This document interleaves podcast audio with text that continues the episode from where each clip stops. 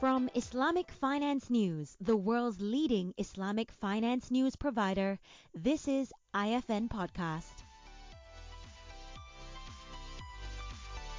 These days, there is a lot of talk about ChatGPT potentially taking over the world. It has not, but the potentiality or prospect of it to some is exciting because it is a whole new world. And yet to others, it is daunting because it is reshaping and shaking and redefining the world we live in and the work that we do.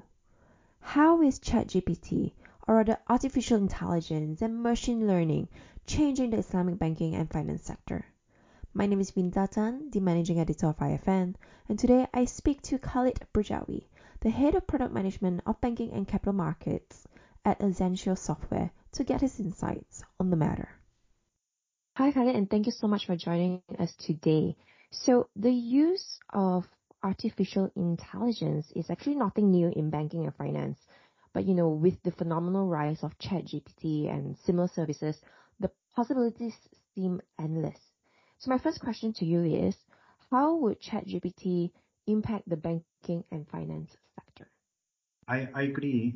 Uh, the possibilities uh, seem endless for ChatGPT and uh, the similar platforms. Uh, if we look at ChatGPT, it set the new records for the fastest growing consumer application. Uh, since uh, after two months of its launching, it crossed the 100 million thresholds, which is huge.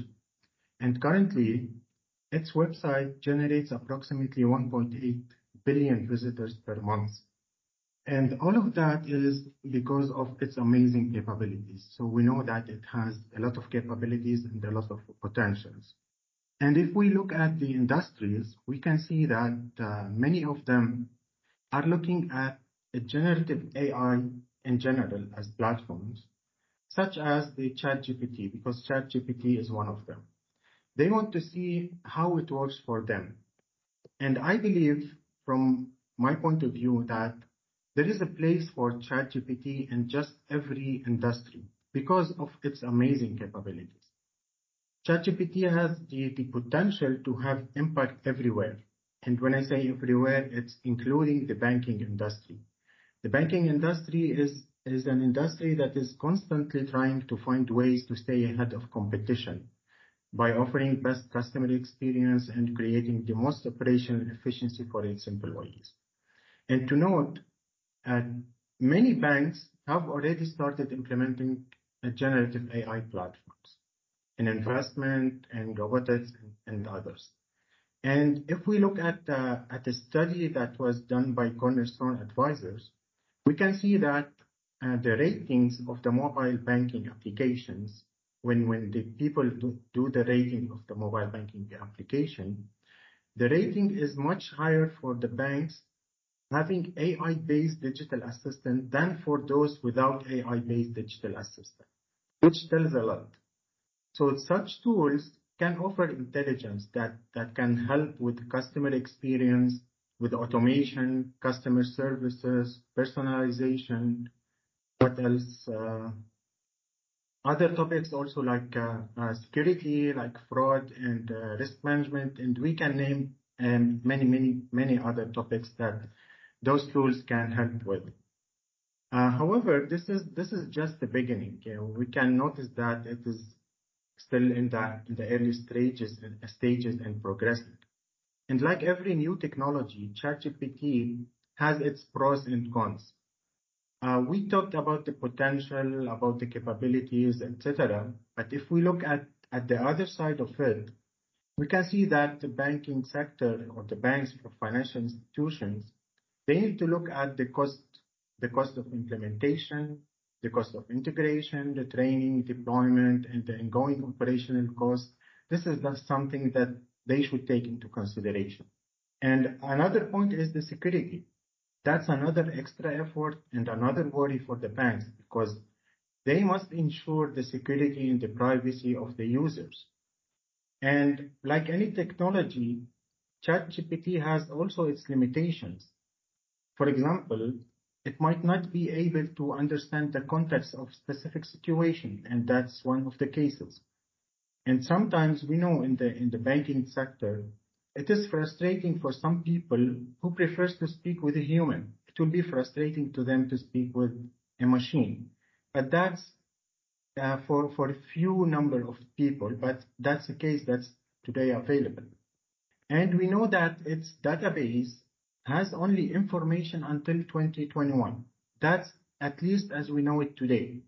So anything new cannot be taken into consideration.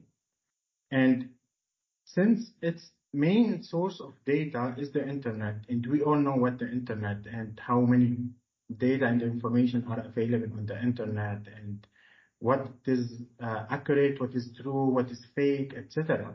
So that means that you cannot take everything for granted and to consider it as 100% accurate, which requires the banks and the financial institutions to verify the accuracy of data before they use it or before they build some decisions based on those data.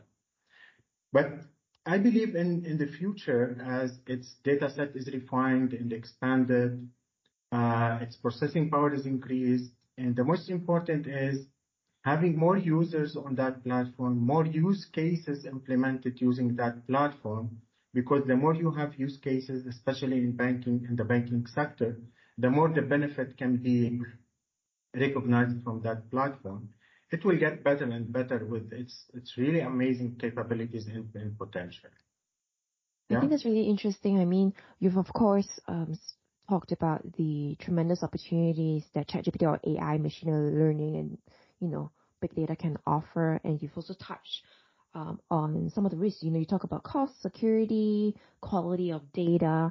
Um, what other risks should we be aware of? And really, um, in your opinion, like are financial institutions, especially since you know we cover Islamic finance, are Islamic banks and Islamic financial institutions mitigating this risk effectively?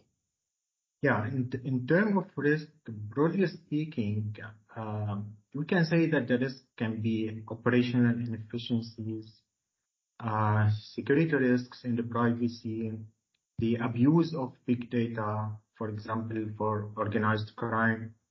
And we have also the risk of unintentional misuse of data.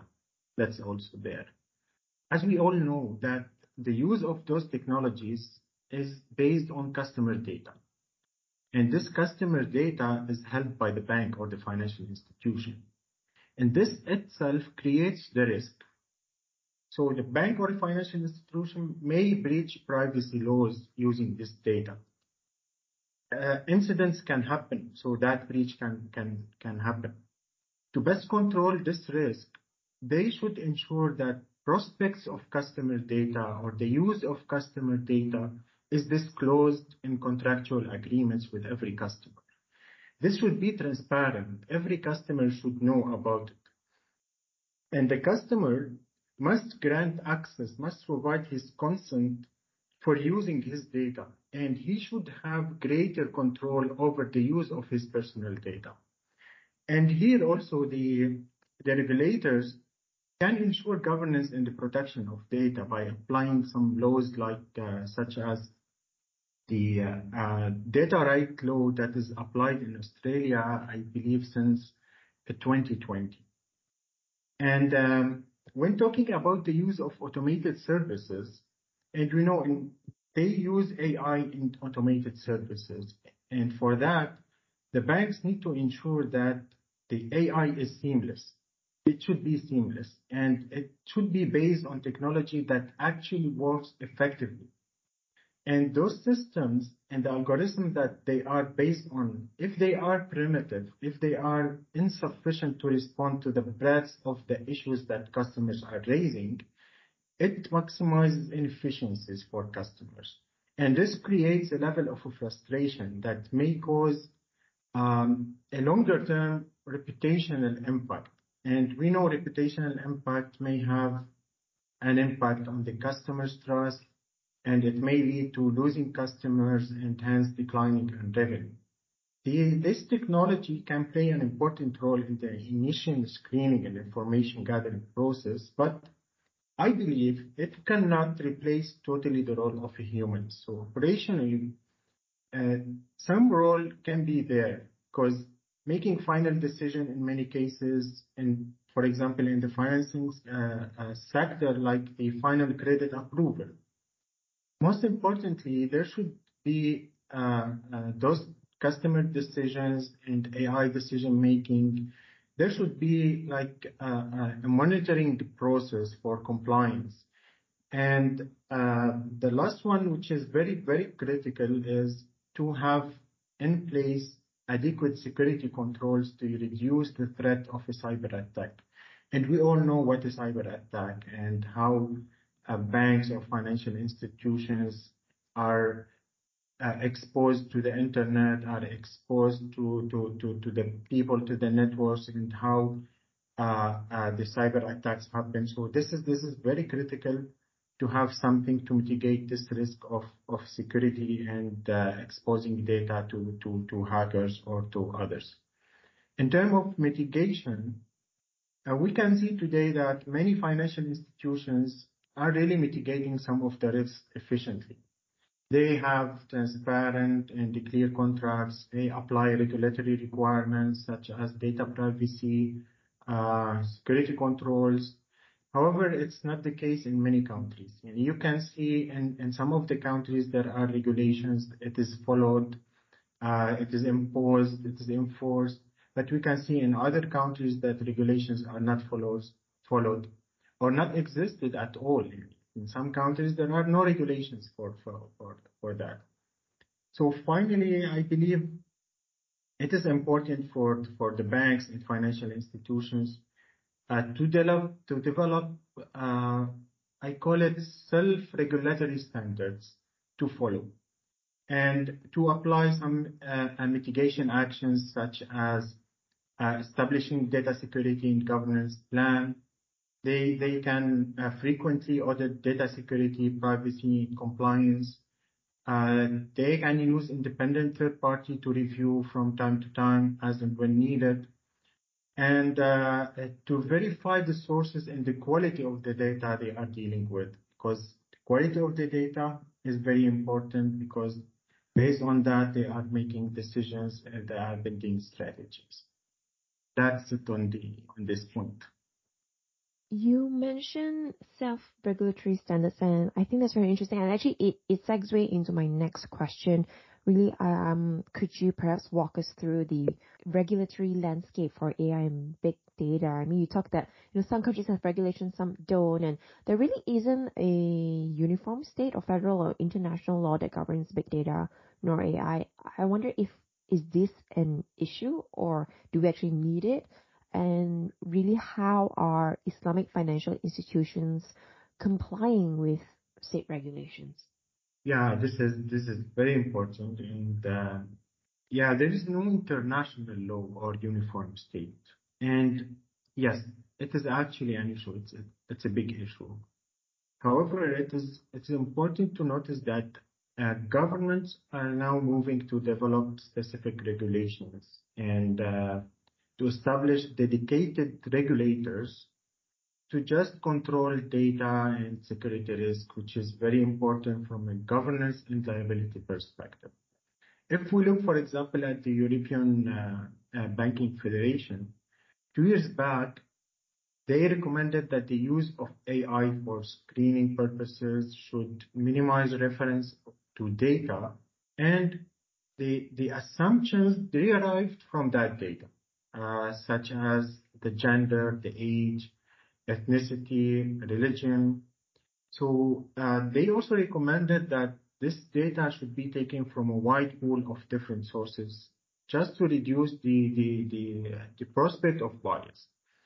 And as I mentioned previously, data right law is very important as the one applied in Australia, and it should be there in many other countries. But again, financial institutions and banks, as they continue to adapt and to evolve in their use of these technologies, they have, and I believe they will, by themselves, develop uh, self-regulatory standards. And that will be a sign of trust, sign of accountability, uh, responsibility to the public. And on the other hand, the customers, the individuals, they should be educated. They should learn about data laws. They should learn about the, the data rights, the privacy. Uh, if someone is dealing with a bank, uh, he needs to ask about the internal regulatory standards and make sure that his data is protected and not used without his consent. This is really important because many of us do not know how the banks or the financial institution is using our data.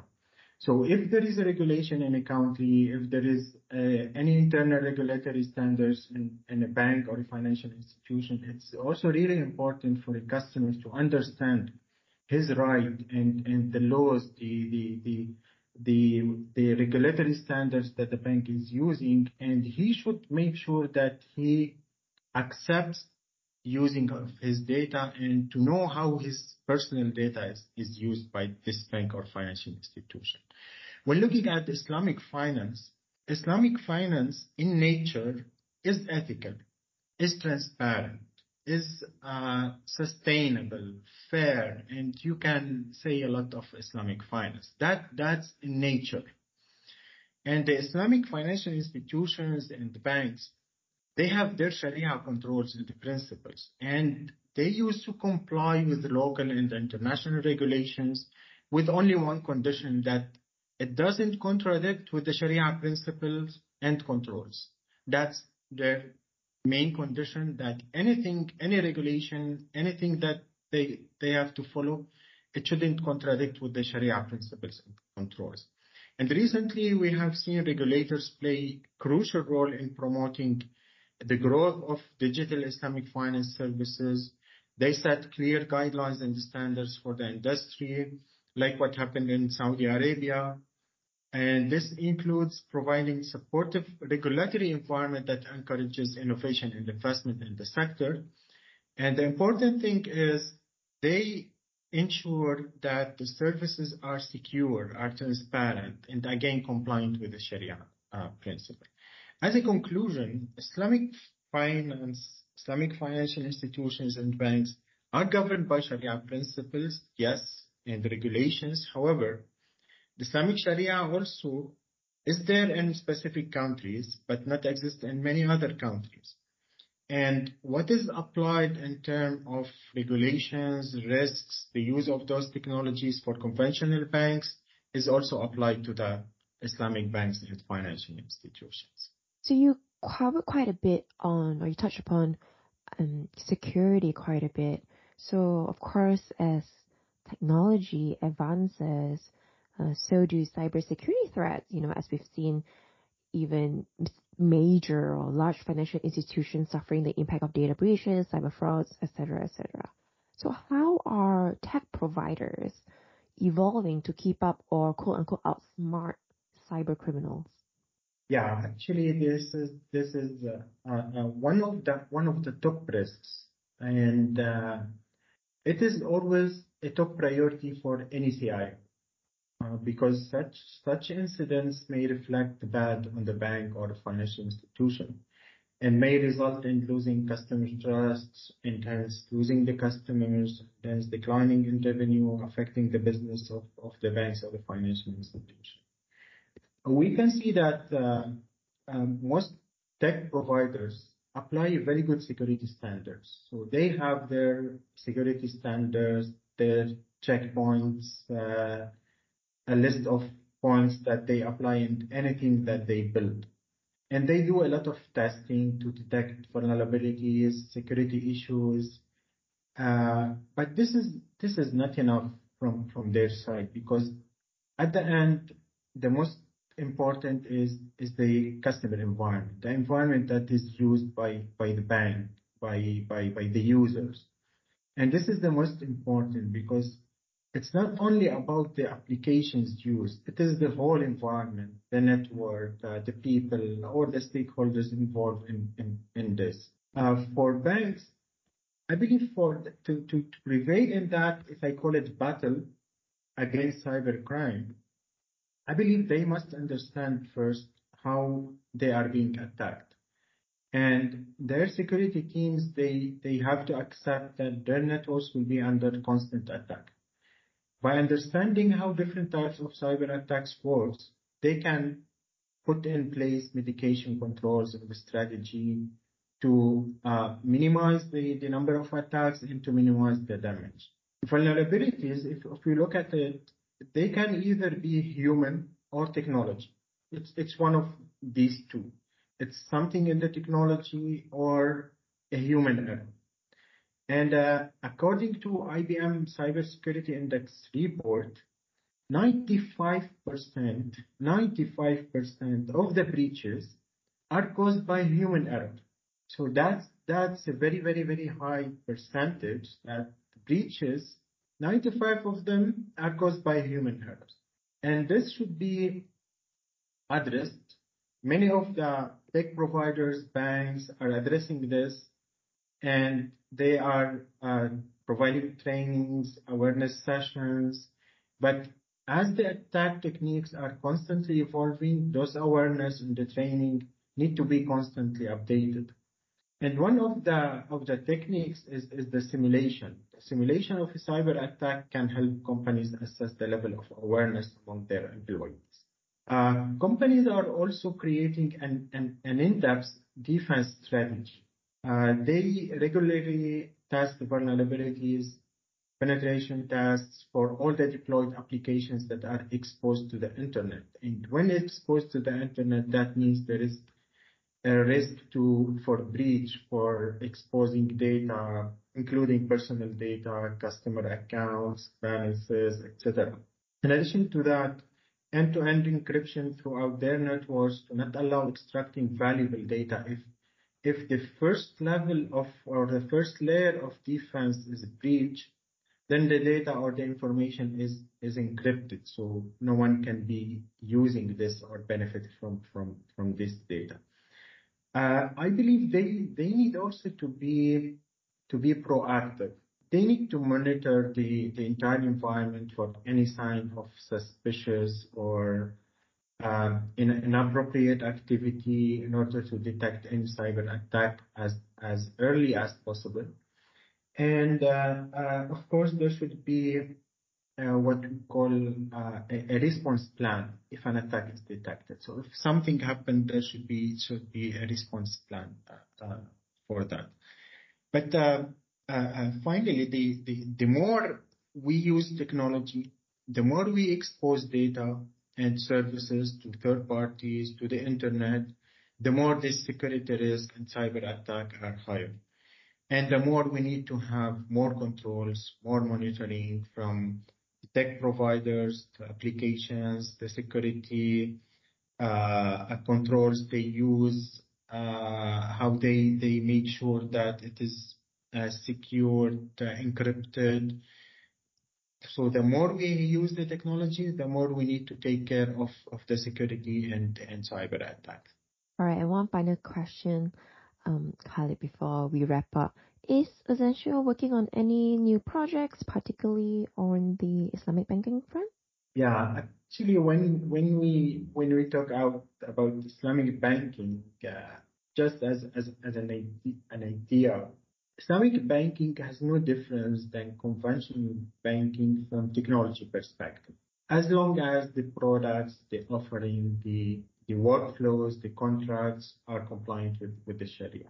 At the end, we use uh, technology to resolve an issue, to enhance experience, speed of execution, automation, et cetera. Doesn't have anything with the Sharia principles and controls. But uh, same as any industry or segment, there are too many opportunities in Islamic finance to use those technologies. Too many opportunities. But it depends on the use cases. And it's really important that anyone who wants to use those technologies needs to look at the use case. If there is really an important use case, a good use case, then it's the right technology to go for.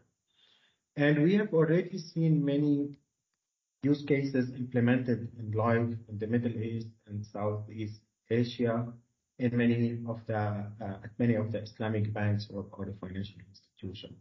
We at Azentio, we use technology to provide best products and solutions to our customers. And yes, We have many projects and initiatives to cater for specific use cases in AI and machine learning.